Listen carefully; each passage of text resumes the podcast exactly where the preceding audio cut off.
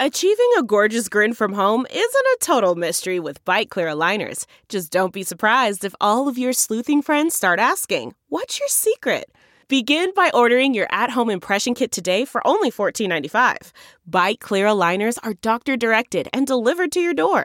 Treatment costs thousands less than braces. Plus, they offer flexible financing, accept eligible insurance, and you can pay with your HSA FSA.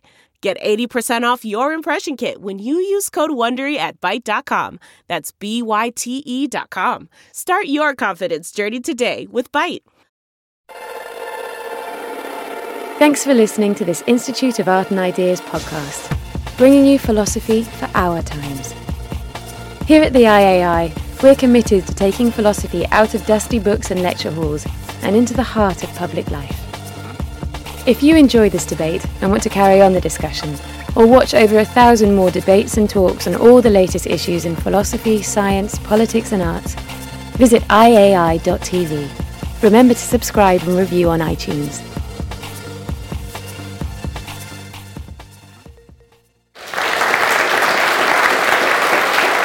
At 10 billion matches, Tinder has made more connections than there are people. But neuroscientists tell us that too much choice can increase our expectations, and it can reduce our desire. So is choice a bad thing? And have dating apps democratized intimacy, or are they warping our relationships beyond repair? Now, our speakers today are Dr. Christopher Hamilton. He's a senior lecturer in the philosophy of religion at King's College London. His Tinder profile lists his interests as philosophy, literature, film, religion, and the self in relation to existing structures. Swipe right, guys.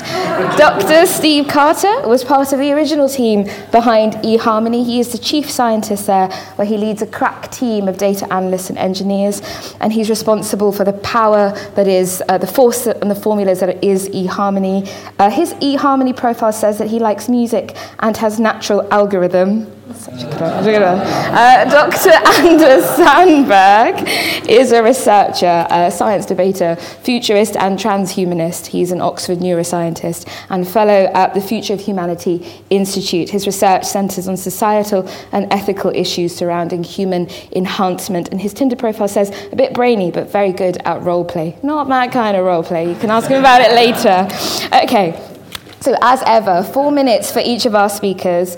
I'll ask them some questions and I'll get them to row terribly with each other, and then we'll open up to you as soon as we can. So our opening thesis is, has technology warped our relationships? And Christopher's going to kick things off. Okay, thank you very much, thanks. So has technology warped our relationships? Well, I mean, during this discussions that we've had this weekend, a few people have said that they found love on the internet. So clearly, for those people, there isn't a question of relationships being warped. On the contrary, it's been a resource for them to find love and contentment. So if one is to generalise, obviously that's a thing to bear in mind. One aspect of this is, of course, the persistent confusion that all human beings have between love and sex, love and sexual desire. And for most human beings, it's extremely hard to keep those things always together, in the sense that it's perfectly possible, of course, to feel sexual desire for somebody one doesn't even particularly like. There's a certain kind of difficulty that human beings face in bringing these notions together. And I think that some of these apps, for example, simply increase the complexity and don't help at all in getting clear. The other thing I think that it's important to bear in mind is just the nature of technology itself. In my view, human beings are extremely fragile creatures, highly influenceable by the outside environment, highly addictive creatures. And what is very strange about dating apps, but not only these, but the whole role that technology plays in our life now, is that we all of us carry around with us in our smartphone, in our iPhone and so on, a phenomenally powerful tool. And in our lives generally, we are we're divided. On the one hand, we think of ourselves as kind of autonomous creatures in control of our life, but on the other, we know perfectly well that in some ways this is an illusion, which is why, for example, the government wants to put a sugar tax, you know, on sugary drinks and so on, because if we were in control of our lives in the way we suppose we are, then we wouldn't need the tax. We just say, I won't drink the sugary drink.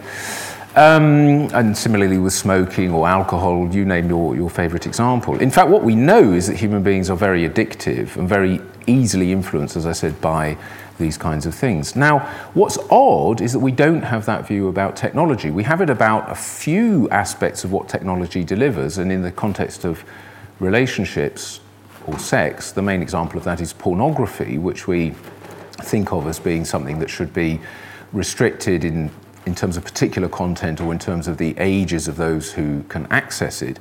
But we live in this strange world where we think that the capacity simply to have this phenomenally powerful technology in our hands is, as it were, neutral from a moral and psychological point of view. And yet it isn't. It's something to which we can become addicted, using which we can expose ourselves to things which are disturbing, troubling, themselves very addictive, and so on. And yet, of course, we would all be hostile to the thought that there should be impositions placed, you know, on, or restrictions placed on the use of these particular forms of technology. And it seems to me odd. We do, you know, after all, what a smartphone can deliver is in many ways more powerful and more addictive than alcohol, and yet we have restrictions, very strong restrictions on the use of alcohol, or again drugs, recreational drugs, and so on. And so it seems to me that we live with a kind of illusion, an illusion of human beings being able to use this technology, control it, and that choice is what it's all about. But actually, the reality is that we're much more likely to be caught up in it, its victims, than controlling it. Victims rather than controlling it, Steve. Is technology warping our relationship to love? Well, I want to break the rules of debate a little bit, I guess, by saying I agree with 99.9% of what Chris says. I think the overarching theme, or a overarching theme of technology in our existence as a civilization has been that it can be helpful or it can be harmful. And the internet is no different in that respect. Technology, the internet, computer-mediated communication, internet dating specifically, there are very positive things about it. There are things that it allows us to do in terms of, you know, distributed workforce, computer-mediated communication, for example, the ability to have people that are working at great distances from each other, the degree to which you can keep communication recorded and work with teams and have repositories of information that can be actionable and used to keep track of what you're doing, all these very powerful things. And there's a lot of negatives about computer-mediated communication. The depersonalization, people's socialization tends to break down, miscommunication and confusion tends to be amplified. There's problems with it. And it's the same thing with the internet and internet dating, right? There are positives about internet dating in that it allows people who otherwise wouldn't meet to find each other. It allows people who otherwise wouldn't have a means that they're comfortable with to go out and connect with people. It allows a way for people to find out more about someone, perhaps, than they would before they met them. And those can all be positives. But there are also negatives. I may have been heard mentioning earlier, loneliness is rampant in our society, and there's a growing belief that computer-mediated communication, the internet, finding your news and your contacts through Facebook and Twitter, is making that worse, not better. And to the extent that that is part of what we're talking about here, I don't think online dating really fits into that aspect of social media. And so it would be more on the positive side, but the internet qua communication and getting your information through the internet, I think, can be held responsible for making one aspect of human existence perhaps a little bit harder, which is having real human communication, real human connection with others face to face. And I'm sure Anders will talk about some of the neuropsychological impacts that communicating with someone face to face has as opposed to talking to someone online.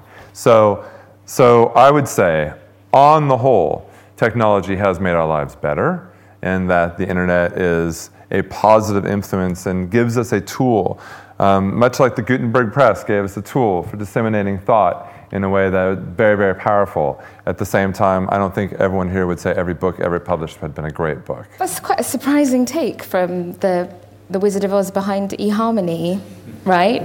But maybe I'll... I would hope not, because I think it's an intelligent take. Right. So I would hope that's what you would want from the Wizard behind eHarmony. Would just because we're slightly in danger of violently agreeing with each other, because I just want you to make a case to us for why eHarmony works and why it's important to our idea of modern relationships. Well, that's a quite different question. Why this particular technology has a benefit to people would be because what we've set out to do with eHarmony is to take a problem that people are rather demonstrably not good at solving, which is the long-term prediction of who they're compatible with, and by taking data that we've collected, using best practices from a social, psychological, scientific standpoint, we've created models that provide a framework for solving that problem, so that when people come online and are solving the short-term problem, which is, do I find someone attractive? Do I have something to talk about with this person? Can I get them to come out and meet me? That those interactions lead to relationships that have a higher probability of working out over the long term.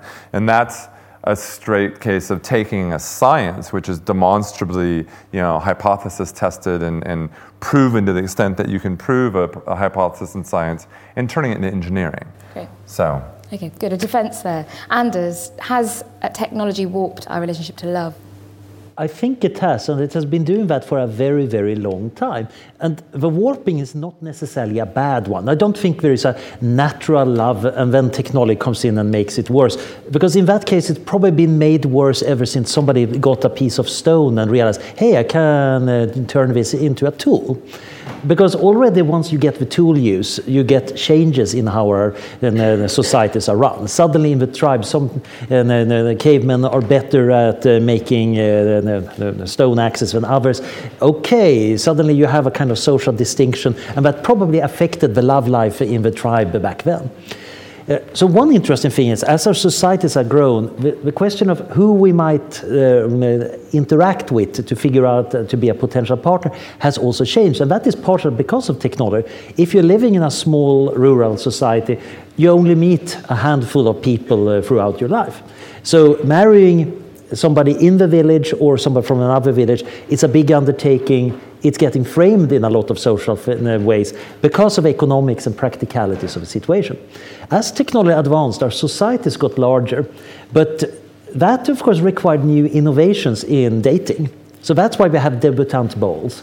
So you have a kind of presentation, or at least some group of people to other group to start to negotiate about who could marry whom. And gradually, as our society got larger, we got the scaling problem that, okay, there's a lot more people than we have ever time to meet. So that's where we get various innovations in dating techniques. Even the idea of dating itself is, in a sense, an industrial era, or rather much later in the 20th century era, innovation on how to solve it. And then people have been trying to solve that further by speed dating, etc. Now, what is happening now, thanks to electronic communication and database, is that we can have a much larger group of potential mates and screen through them somehow. Now, that seems to have a lot of interesting effects, partially because now we get to compare everybody in the group and try to see who is the best by our standard.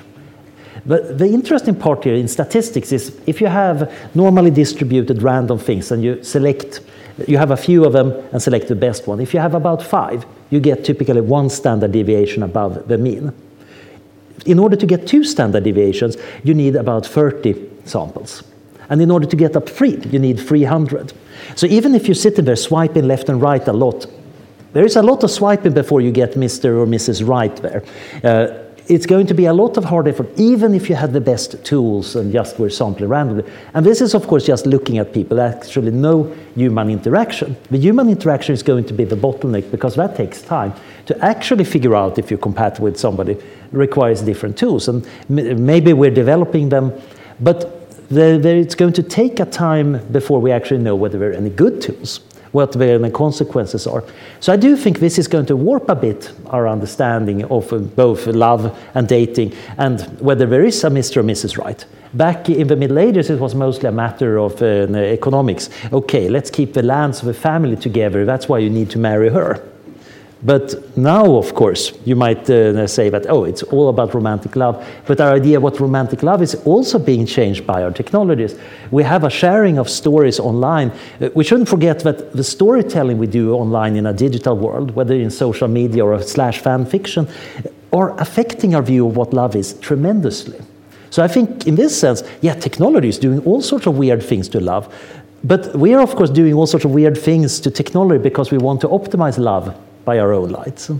I think we've had three quite measured responses. None of you are wildly endorsing old-fashioned romantic meetups or exhorting you all to get on your apps immediately. On the one hand, we've got from Christopher an idea that relationships are already complex and technology seems to you to be exacerbating the complexities that are there. It's a minefield already. From Steve, we've got an idea that eHarmony works because of the science behind it, and so we still have to be careful about the technological or the online versions of meeting that we're engaging in. There's a kind of cautionary note there, even though we think eHarmony works. And from Anders, we had the more anthropological take, where you seem to be suggesting that apps are just tools, but we've always had tools, and the same problems and anxieties apply. I want us to move on to the first theme of the panel, which is whether this idea of love is about a question of matching up data. And I want to start with Steve, because it seems to me you're saying it's not simply a matter of just matching up the right data. There are other things at stake. But how much of the question of finding love bound up with the matching up of data? How much of it is about data? Well, I think the question that you want to ask, maybe the question I want you to ask, is how much can you leverage data to help people fall in love? And from our perspective, again, remember eHarmony was a product founded by a psychologist who'd spent 25 years working with married couples. Trained with Carl Rogers, that some of you may recognize as the father of humanistic psychology, and kind of the promulgator of the concept of unconditional love. Someone was mentioning unconditional love. So he had spent 25 years working with people who were in marriages that were unsuccessful enough that they'd sought therapeutic interventions. They'd sought help. And after that lifetime doing that, he'd come to the conclusion that most of these problems were caused by the people marrying someone that they weren't compatible with to begin with, that he could help them with communication strategies and with trying to reframe things and taking a therapeutic role in the relationship, but that in reality, if he could have kept them from getting married to each other in many cases, he would have been much more successful at finding a happy marriage for them. So the question is, can you use data to actually do that? So what eHarmony started off as was a research act involving thousands, about 3,500 married couples, where they were asked 500 questions. And they were actually asked them twice, once about themselves, and then once as they thought their spouse would fill them out, which was data that I immediately threw away. And the question was, can you use that data that people were reporting about themselves and what's important to them and how they feel to create psychometric profiles of them, and then see that those psychometric profiles and the way they interact with each other predict which of those couples are in happy, satisfied relationships? And I'm not trying to define love here. Right. Just saying happy, satisfied relationships, in this case using something called the dyadic adjustment scale, and which aren't. And it turns out that you can statistically do that quite successfully. So then eHarmony was built around the idea of taking that statistical modeling and turning it into a product that then would normatively or predictively say, here are people that you should talk to. Now go do what you're going to do. If you're going to fall in love with them, fantastic. You know, that would be lovely. But it's kind of an anti-matchmaking site, right? Because much more important in the context of what you're going to do than the people you're being introduced to are all the people we don't introduce you to. I love this idea that it's as effective a strategy to use the data to keep people apart as it is to put people together. But what is the best data predictor of a relationship that's going to work? Oh, well, the best single psychometric measurement that's ever been discovered for predicting the quality of relationships is neuroticism. I love the word, right? So, which is basically emotional volatility. And this has been since Burgess in 1938 published one of the first studies looking at psychometric predictors of relationship success. This has been understood. I mean, Eysenck, an Englishman who did a lot of work on psychometric assessment, trying to predict who would be a criminal or who would be a return, recidivism, looked at neuroticism versus psychoticism. And this is a very, very historically, it's been around for a long time. It's in the Big Five, the Ocean model of personality. But one thing to keep in mind is, and if you look at the state of the art in predicting relationship success, because there are academic psychologists looking at this as well, the actor-partner interdependence model, as it's called, the structural kind of model of covariance between psychometrics and relationship satisfaction that's used, there's two parts of it. And the first and strongest part is always the relationship between yourself and your own happiness. So when you talk about neuroticism, to a large degree, you're talking about the degree to which your own qualities are going to predict your happiness in a relationship. Can I get Chris in here? Because is this data predictor of neuroticism a version of the vulnerability that you were talking about in your pitch, or do you object to this model entirely? Well, I may not be the only person here who feels that something important is being missed by talking about data predictability and so on and matching in this way. It's very, very hard to say what it is, but I guess I would start by trying to think about my sense of the irreducible mystery of human beings and indeed of whom one finds attractive. I mean, I think that at one level it's much easier, as it were, and picking up on something that Steve was saying there, it's probably much easier to say, here's a bunch of people that I wouldn't get on with than it is to say, here's a bunch of people I would get on with. Because it seems to me that one of the features about human life is that one can be suddenly excited or interested in a person in a totally unexpected way. Now, this is partly because if one supposes that what's at issue is, as it were, an investigation of my personality and then matching that up with a personality, the personalities of other people, then this presupposes, of course, firstly, that I have a reasonably clear idea of what my personality is, and I think most of us feel that we've got a reasonable idea, but we're probably often surprised by ourselves. The other is that it presupposes, that somehow or other one's personality is something reasonably fixed.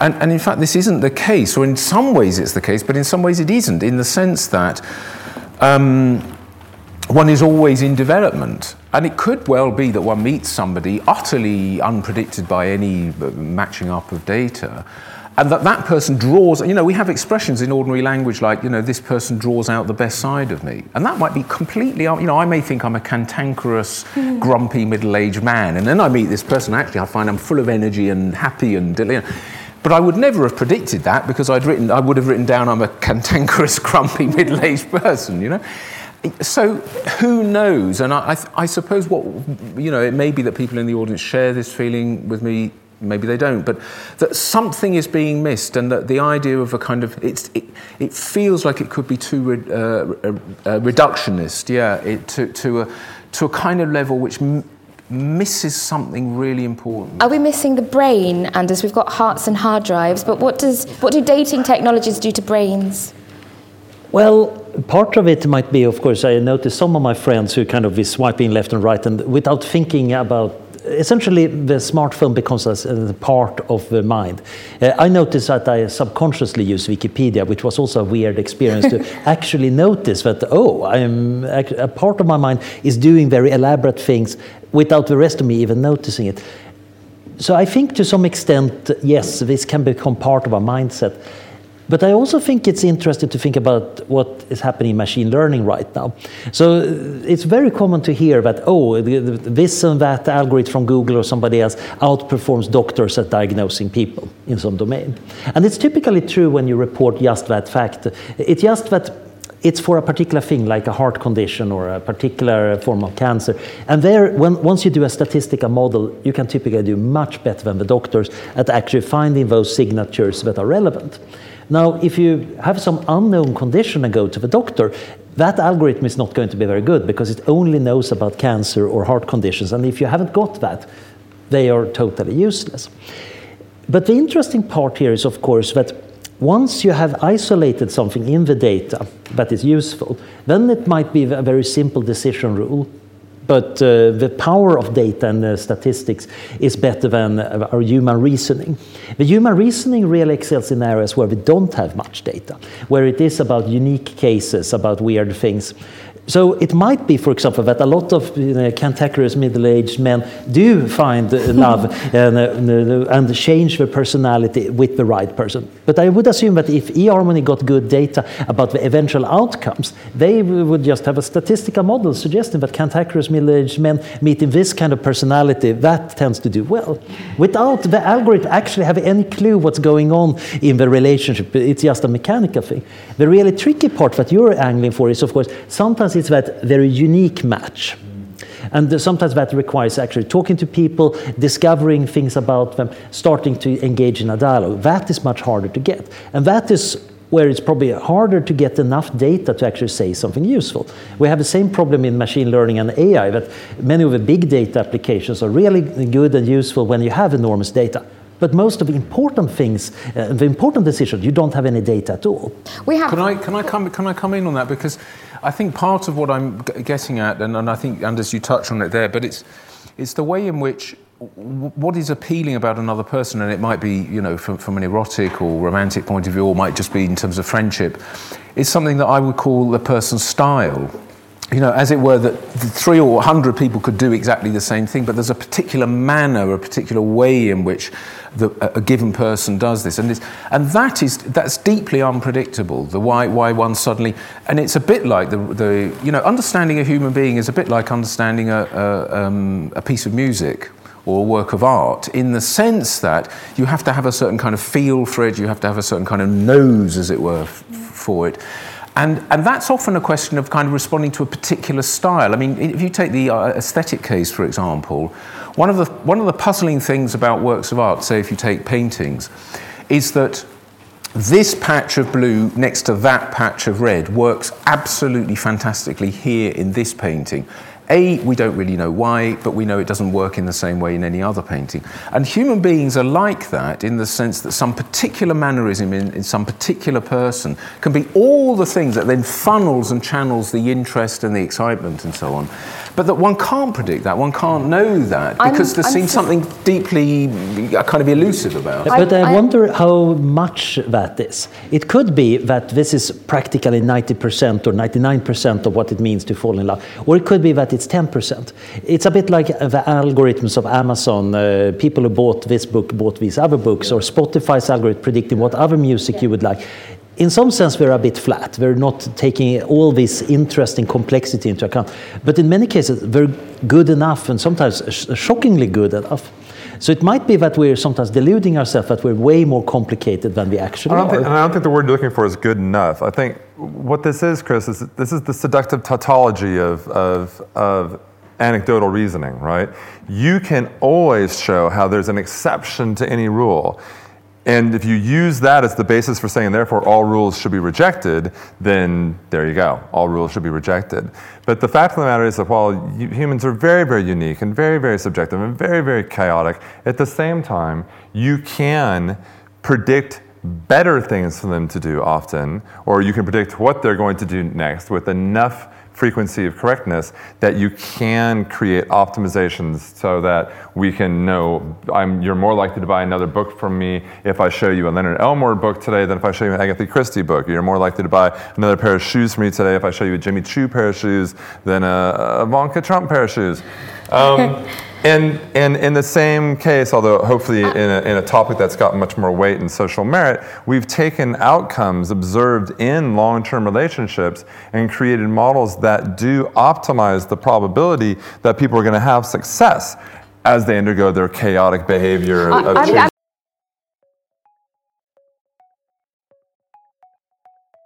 Do you want to hear more from the world's leading thinkers? The answer to that question is yes. Subscribe to iai.tv for unlimited access to thousands of debates, talks, articles, academy courses, and live events. Are you bored of the surface-level news, politics, sports, and entertainment coverage on your newsfeed? Go deeper. Get the philosophy behind the news and get the latest big ideas from the world's leading thinkers on subjects at the core of the human condition, life, the universe, and everything in between. It's free for the first month, and there's no commitment to pay, so subscribe now to understand the world beyond the surface level.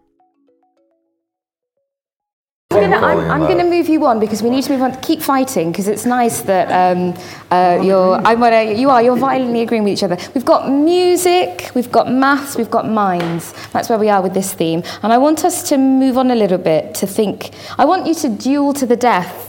I think I want to ask the question, is it science or philosophy that holds the key to understanding love? And I've got a feeling that you're going to say it's both, which is terribly irritating. But Chris, I want to ask you why I should turn to you for advice about relationships. As a philosopher... No, absolutely. Don't turn to me. You're not the new to Mariella.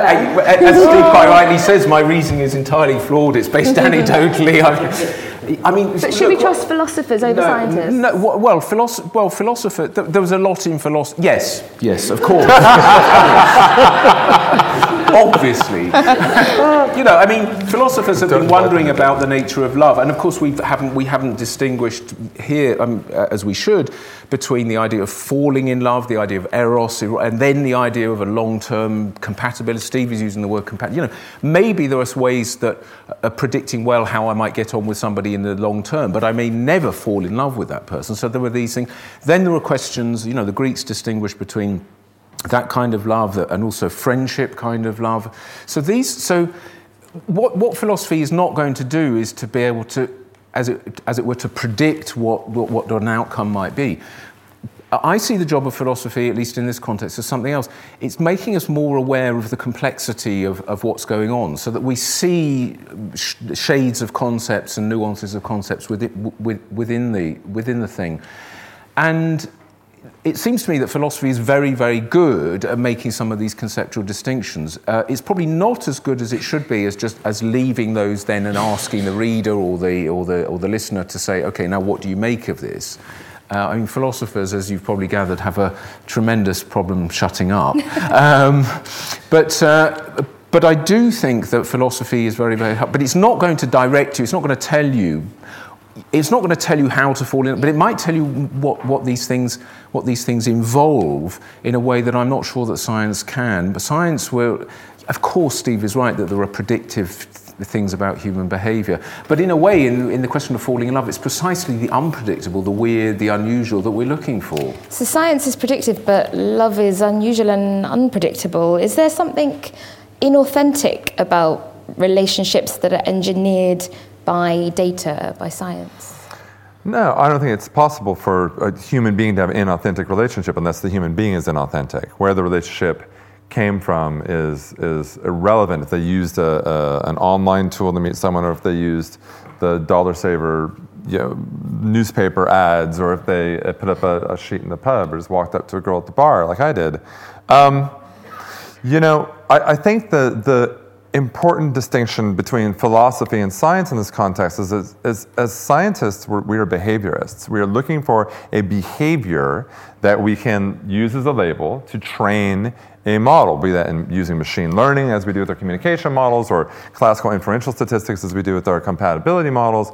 And the minute you reduce something down to a behavior, I think from a philosophical standpoint, we would say, well, that single one behavior can't be love. You can't call just that one thing love.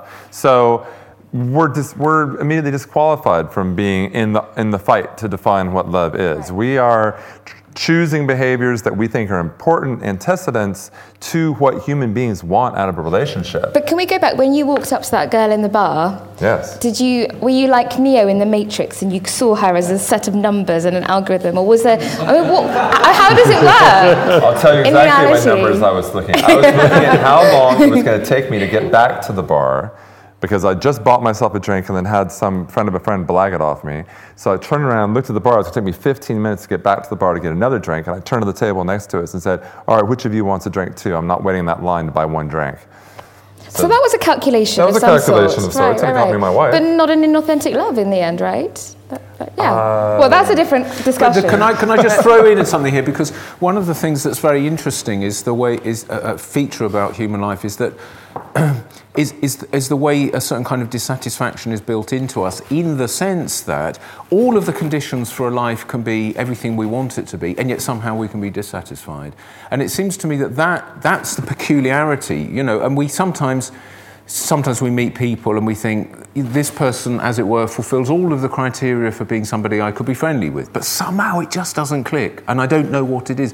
And I guess I worry about whether, in fact, Steve was just slightly underestimating that, and in underestimating it, we then tell ourselves something about our behaviour or our thinking, which then will, of course, have the effect of actually having a reductive effect, because the more we tell ourselves that something can be predicted, the more it's likely to be the case that it can be predicted. Whereas if we keep telling ourselves, actually, there's something very peculiar and unusual here, then we might keep ourselves open to difference. So it's not just a neutral idea, you know, how one responds to these things. There's a sort of feedback loop. But that's the difference between philosophy and science I'm talking about. As a philosopher, you are feeling...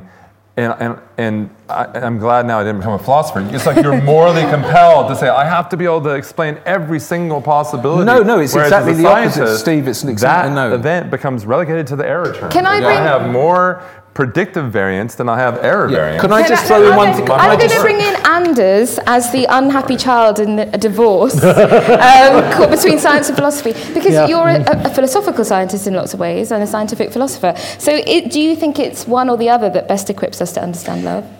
I typically start out by asking, what are we going to use the answer for? What kind of answers are we looking for? It's like Douglas Adams, when the answer to the riddle of the universe, life, universe, and everything turns out to be 42. I think it's a profoundly useful way of thinking about it, because it expresses, actually, we don't really know what the answer should be, but we know it's probably not going to be a number. What is the question we're asking here? What is the best way of understanding love? And obviously that depends on what you want from it. Whether it's getting laid or getting happily married or running a successful company or answering a profound question about the human condition. These answers are not the same. And an answer that's very good for one of them is probably going to be lousy for the others. So the scientific approach seems to be very good in an instrumental way for things that, on average, work. It doesn't work if somebody is very, very individual or very extreme. The philosophical question seems to be very useful for talking and understanding, but maybe not for getting married, unless you marry a suitable philosopher. Then, of course, it might be also grounds for divorce when you finally realize that you disagree with your premises, but that's a separate thing. But that's an interesting point in itself, isn't it? If it goes wrong, not when, but if it goes wrong, is it that do we abnegate responsibility? I know Steve doesn't like this, but if we've outsourced love to an algorithm, are we less responsible for what's happened? And do we blame the data? Or so is there what happens to responsibility? I think it's an interesting one, because I think we might want to outsource some responsibility, and that leads to weird effects. So a few years back, there was a bit of uproar about the gay dating app Grindr, that they introduced a selection where you could select what race you wanted to date. Now, in reality, people are dating very selectively for particular races. This is normal sociology, normal human psychology. But now it became an explicit option. You clicked into some fields in an app, and it was handled by a third party. And some people were really outraged, saying, this is promoting racism. They would never say that, it's racism just to date within your race or some particular race that turns you on. They would never, ever have said that. But when it's an application, when there is a corporation that you can point at saying they could have developed this differently, then it seems that you actually have part of that responsibility might be allocated there. But it also is an interesting thing, because it's a kind of a social game here. We're trying to decide whether we should be allocated responsibility to the app makers or not. And I think some people might say that, wouldn't it be convenient to abdicate all responsibility for my love on some piece of software, some algorithm saying that, they used linear regression when it should have been non-linear regression. That's how my marriage fell. Linear regression. Exactly. It's sexy, but unfortunately it's not good for my marriage.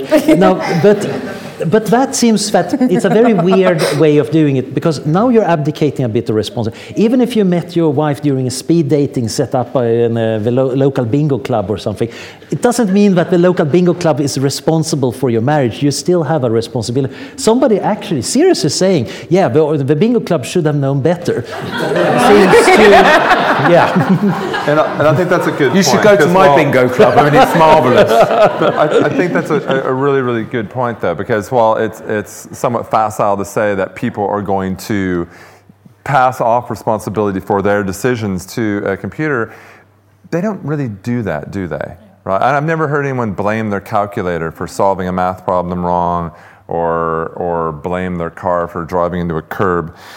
We tend to be responsible for the way we use technology. It's one of the good traits about human beings, the way we use technology.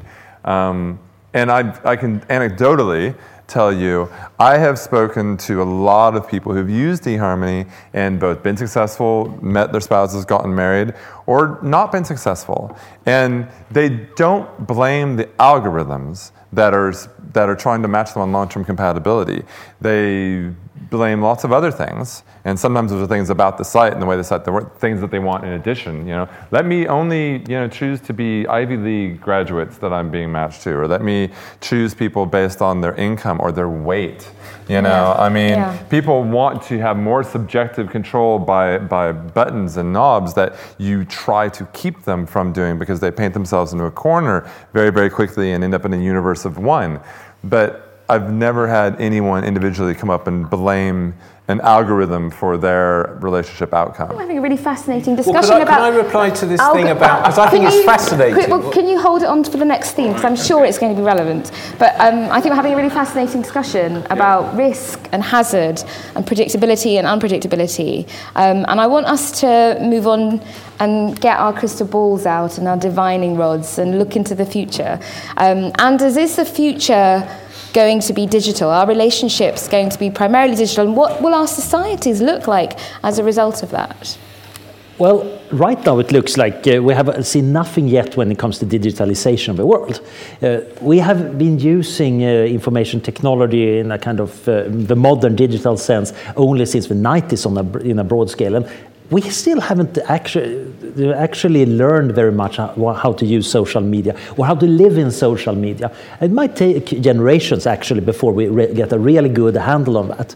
So I think it's pretty obvious that the future is going to be digital, but that's in the same sense like the future is electric, or the future actually involves motors. Yeah, that's true, and it's been true for a long time. But we don't really think that we're living in the age of electricity anymore. We're thinking about the latest thing, the one that we haven't gotten a hang on yet, that is still giving us a fair bit of friction because we're reinventing it, we're trying to find some good uses. But deep down, I think that what we want out of a love and relationship is, of course, relationship. There is a link between people. And that is, by its nature, something that information has a lot to do with. You might argue that maybe the pure qualia of love or beyond that can never be properly expressed as information. And certainly, I have a chapter in a book on the ethics of sex robots. I think kind of having direct personal contact is going to remain important for the foreseeable future.